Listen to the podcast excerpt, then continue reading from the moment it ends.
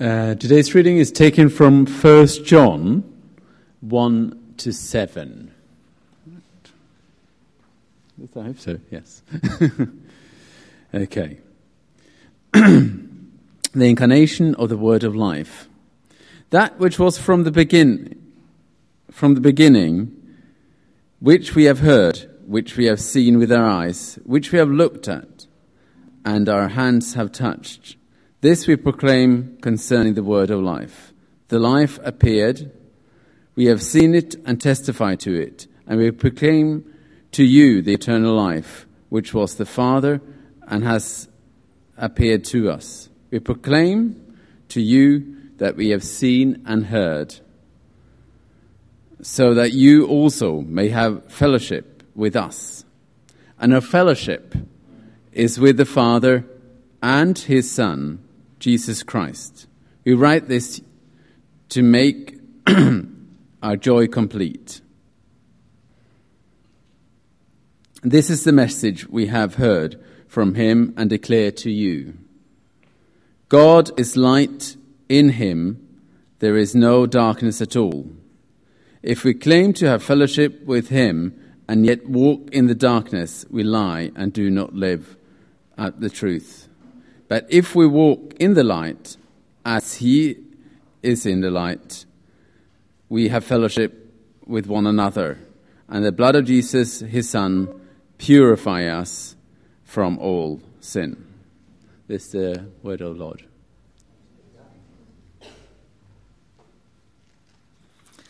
Thanks, Tom. If you can keep your Bibles open to 1 John, that would be great. And let's pray that God will speak to us this morning. Lord, we thank you so much for the word of life that you have sent your Son, Jesus Christ, to be incarnate on this Christmas day. And we thank you that He is living and active, and His word um, is is powerful. And we pray that you will speak your word this morning as we come to you, as we come to hear your voice. And we pray that you will breathe new life into all of us. In Jesus' name, we pray. Amen. Well, Christmas is in many ways magical time. And I think, unfortunately, we treat it like a magical time. Because there's a lot of sentimentality in Christmas. There's gathering together with the family over a meal. And that, a lot of that sentiment, uh, sentimentality rings true. I mean, think about the songs that we sing on Christmas Day. For example, Away in a Manger. Um, I'm going to try to maybe read, slightly sing, Away in a manger, no crib for a bed, the little Lord Jesus lay down his sweet head. Oh no, that's uh, this is not the response. No, we're not, it's not done. the stars in the bright sky looked down on where he lay, the little Lord Jesus sleep, asleep on the, on, on the hay. The cattle are lowing, the cattle are lowing, the baby awakes, but little Lord Jesus, no crying he makes. Okay. Um, let, no, think about the words um, there. Could that possibly be true? The newborn baby sleeping on this what what seems like sterilized hay. There's nothing. There's no messiness of newborn child uh, there. The cattle are lowing, but uh, but little baby Jesus, uh, he, no sound he makes. Could that possibly be true? I don't think that's an accurate depiction of what actually happened on that Christmas day. Another glaring one, I think, is uh, mid uh, in the bleak midwinter. Uh, based on the response of the last uh, song, I'll just read these words. it goes, In the bleak midwinter, frosty wind made moan. Earth stood hard as iron, water, water like a stone. Snow had fallen, snow on snow, snow on snow, in the, uh, in, in the bleak midwinter long ago. Well, I'm pretty sure that we got the geography wrong in that uh, Christmas carol. I'm not sure how much snow falls on Jerusalem and whether the ground gets solid as iron and water um, as, as, as a stone. I'm not even really sure that um, Christmas happened in December. But it is because Christmas is such a wonderful time. Time when we remind ourselves that something magical happened. We think that it doesn't really matter what happened. We ignore the history of Christmas. But Apostle John, who wrote this letter, First John, would have bristled at that thought. John would have been, would have been, a, would not have been a believer in Jesus Christ if he didn't think that Christ, uh, Christianity, Jesus, was historical. Look at what he says in the beginning of his letter, the letter that we just read. He wants to make sure that you know that Jesus was a real person who came down in real history that which was from the beginning, which we have heard, which we have seen with our eyes, which we have looked at, uh, looked at and our hands have touched. Verse 1. In verse 2, he says, Life appeared, and we have seen it, and we testify to it. He appeared to us. Verse 3, we proclaim to you what we have seen and heard what John wants us to know is that, that Jesus was a real person. He spent time with him. He saw him. He talked to him. He ate with him. He heard him. He touched him. And I think he would have been quite annoyed that we're singing about bleak midwinter and a baby born Jesus who's not crying. After all, he is the one who wrote that the Word became flesh and dwelt among us. God truly became a human being on Christmas Day and lived with us. He became uh, skins and, and skin and vein and muscles with all the messiness of becoming a human being. God became human being. He cried when he was born because God became this baby. And this many, in many ways, is what sets Christianity apart from other major religions. Think about Buddhism and Hinduism. They're not historical faiths, meaning that uh, whether they are true or not doesn't depend on their his- historicity. Buddha supposedly sat under the Bodhi tree for 49 days uh, of meditation before finding the truth. Now, that detail is um, uh, is incidental, not essential to the truth of Buddhism. It doesn't really matter whether he sat there for 48 days or 46 days or whether he sat there at all. What, uh, what's important is Buddha's teaching. Um, the teaching is what's important. Same thing with Hinduism. They're not more or less philosophies of life, a way of living this life. You can choose to accept it, adopt it, or you can choose to discard it but they don't depend on the historicity of Buddha. But for the Christian, history is important. That Jesus existed, that he was born of Virgin Mary, that he lived and died and rose again, and uh, uh it forms the basis of our faith. Jesus, the person, that he became a human being, is the gospel message. You can't have the idea of forgiveness of sin without God becoming a human being and living and dying for us to pay for our sin apart from God becoming a human being. You can't separate Christ's teaching from Christ's being itself because Christ's being is the message. Christianity is all about God becoming a human being, and this person is Christianity. And John's confident that the person he knew was the Son of God. That he wasn't alone in this uh, because Jesus had a public ministry. And this, once again, too, is, many, is different from other major religions. For example, God only appeared to Muhammad um, in Islam and gave him the Quran. How do we know that what, what, what, that's what, what happened exactly? That what Muhammad records is true? God only appears to Joseph Smith to give the Book of Mormon, but how do we know that that's true? You see, Jesus is different because he had a public ministry. He had disciples. He didn't appear to one or two people, but he appeared to many, many people. And did you notice how John uses the word we as he speaks about his experience? What we have heard, we have seen, our hands have touched. There were others. Christianity is not about, ultimately, about forgiveness, about ultimate meaning or grace and justice, all those things. It's not about how to live a good life. Because we can't have those things. We can't know whether these things are really true. The way of living, we can't really know if God really forgave our sins unless God became a human being. Christianity is all about Jesus. God becoming a human being living among us. And this is why this day is so important to us. This is why you hear the Christmas message again and again each year. We set aside as a church a time where we remember this amazing fact that God became a human being and lived among us. And that's what John says about Christmas. That's what John says about Jesus. Look what he calls Jesus in this text. Remember, he started John's gospel in the beginning.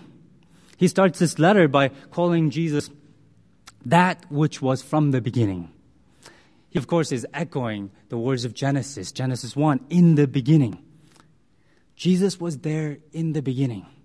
He was before the creation. He is that which was from the beginning.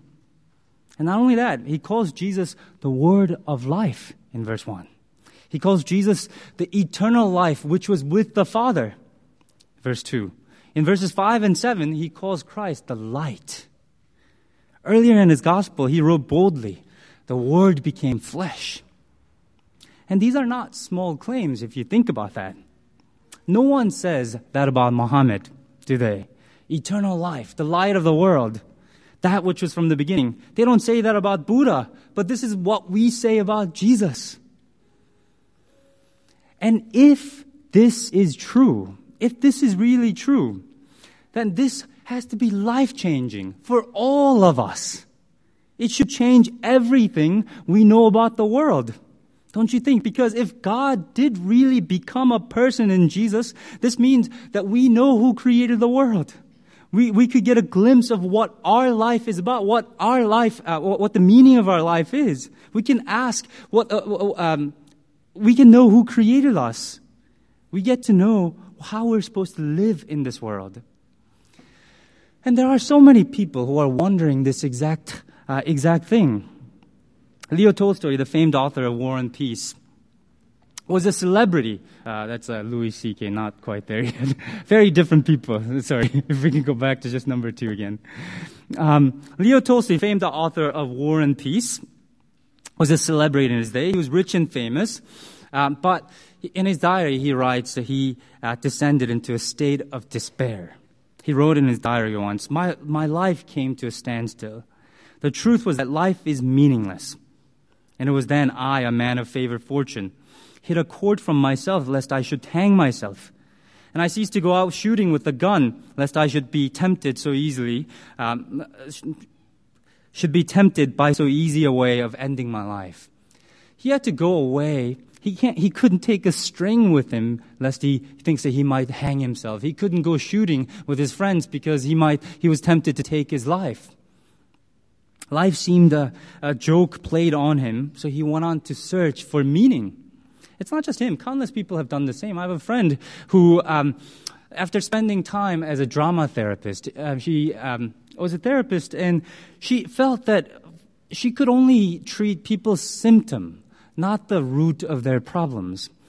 She couldn't get to the bottom of why people were the way they were and she couldn't she didn't have the answer to give them. So she quit being a, a, drama therapist and she just went out searching. She first went to india. She joined the yoga community and there's a very spiritual aspect of yoga there. Um, she went on this and that until she found jesus. She became a christian in london.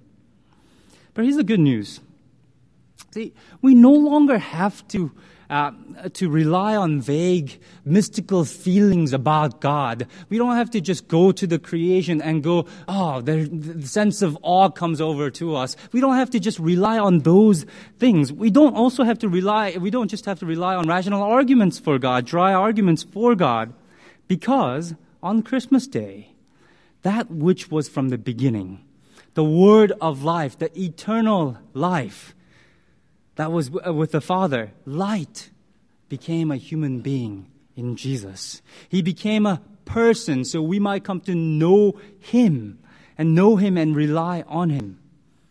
We're no longer left to search in darkness alone because light of the world has come. To the countless people who are asking, What's the meaning of life? Why am I here? Jesus says, I am the light. I am the way, the truth, and the life. Come to me, who are, all who are weary and burdened, and I will give you rest. We don't have to wonder anymore because God became a man in Jesus. And if you are asking these questions, if you're not yet a Christian and if you're wondering these questions, don't look any further than Jesus. Don't look any further than God made flesh in Jesus Christ.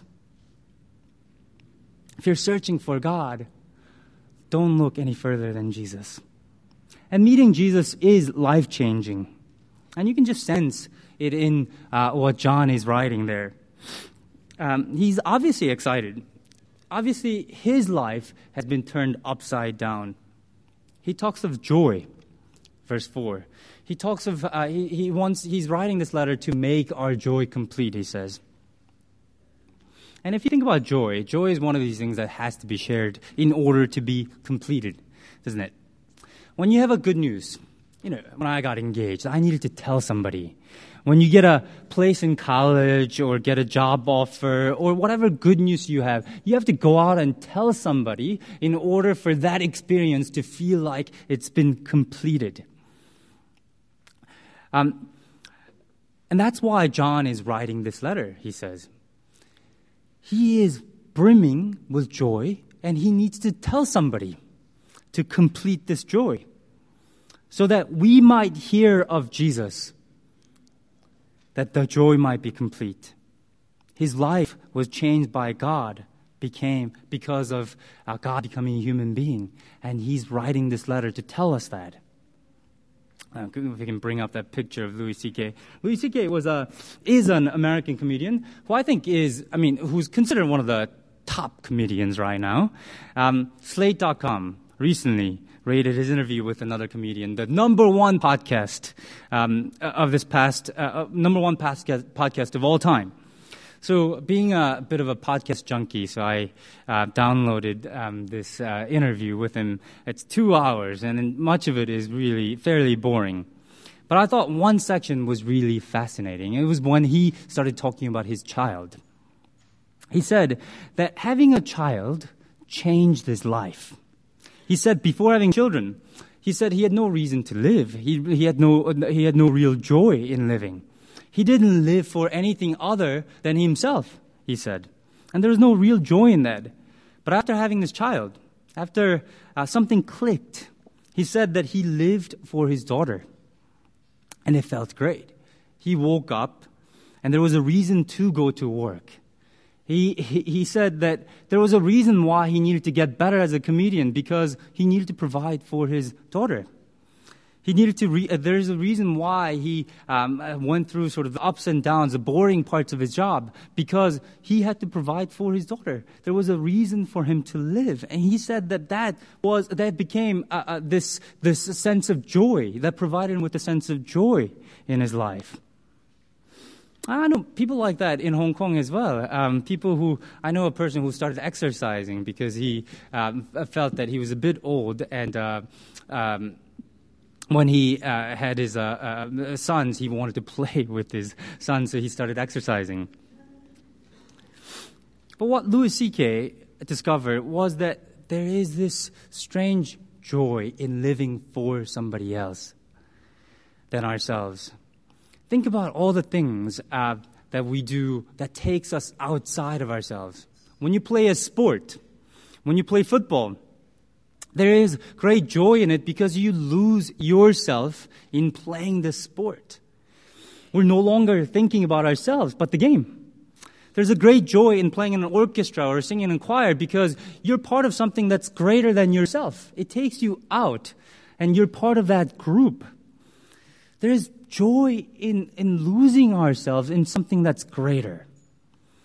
See, what Louis C.K. discovered is our design as human beings. We don't get joy by being people who are concerned about ourselves and our own happiness. We get joy in living for something that's greater than ourselves. And that's what the Bible tells us. The Bible tells us in the end that we are meant to live for something that's greater. Actually, someone that's greater. Something that's even greater than anything else you can imagine. Something that will be a source of joy for eternity. We're meant to live for a baby. Not just any baby, but this baby who came into this, this world to show us who God is, to show us what this greatness is. The Word became flesh. He is our creator. He is the sovereign God from whom all blessings and goodness flow. He is the source of life, life and true joy. He came down 2,000 years ago so we might get to know Him, know who He is. And He shows us the great, uh, His love for us, the great love by living and dying for us. And then he sent his spirit so that we might call, all who might call on his name, might get lost in his greatness, in his righteousness, in his holiness, in his love. That which John heard, saw, looked, changed his life. He was able to do this. He was able to get this joy from God because God became a human being. And we, when Christ came into his life, John's life became about uh, Christ. And there was a great joy that sprung up in him. And once again, if you are new to the church and if you are searching, if you are one of these Christians who come to church maybe on Easter and Christmas, welcome. And I pray that this won't be, this will be a beginning of your seeking Christ the greatness, His greatness, and His, His great love and grace. Because once you get to know Him, you will lose yourself in Him. And your life will be about Him, and there will be a great joy that springs up in you. Let's pray. Lord, we thank you that you sent your Son to reveal to us who you are. We thank you that we don't have to guess anymore. We thank you that we don't have to stay in darkness of not knowing you, not knowing the meaning of our life, not knowing who God is, not knowing whether there is true forgiveness and true joy. We thank you that 2,000 years ago you sent your Son, Jesus. And for all those of us here who are still searching, we pray that you will speak to them we pray that this, in this Christmas, that you will become real to them. For all of us who, come to, who have come to know you, we pray that you will uh, root us in deeper knowledge of you, deeper uh, knowing, um, knowing, knowing you deeper, that we might live, um, in our, uh, live our lives um, as a response to what you have done, that our life will sing of your greatness in this great joy. In Jesus' name we pray. Amen.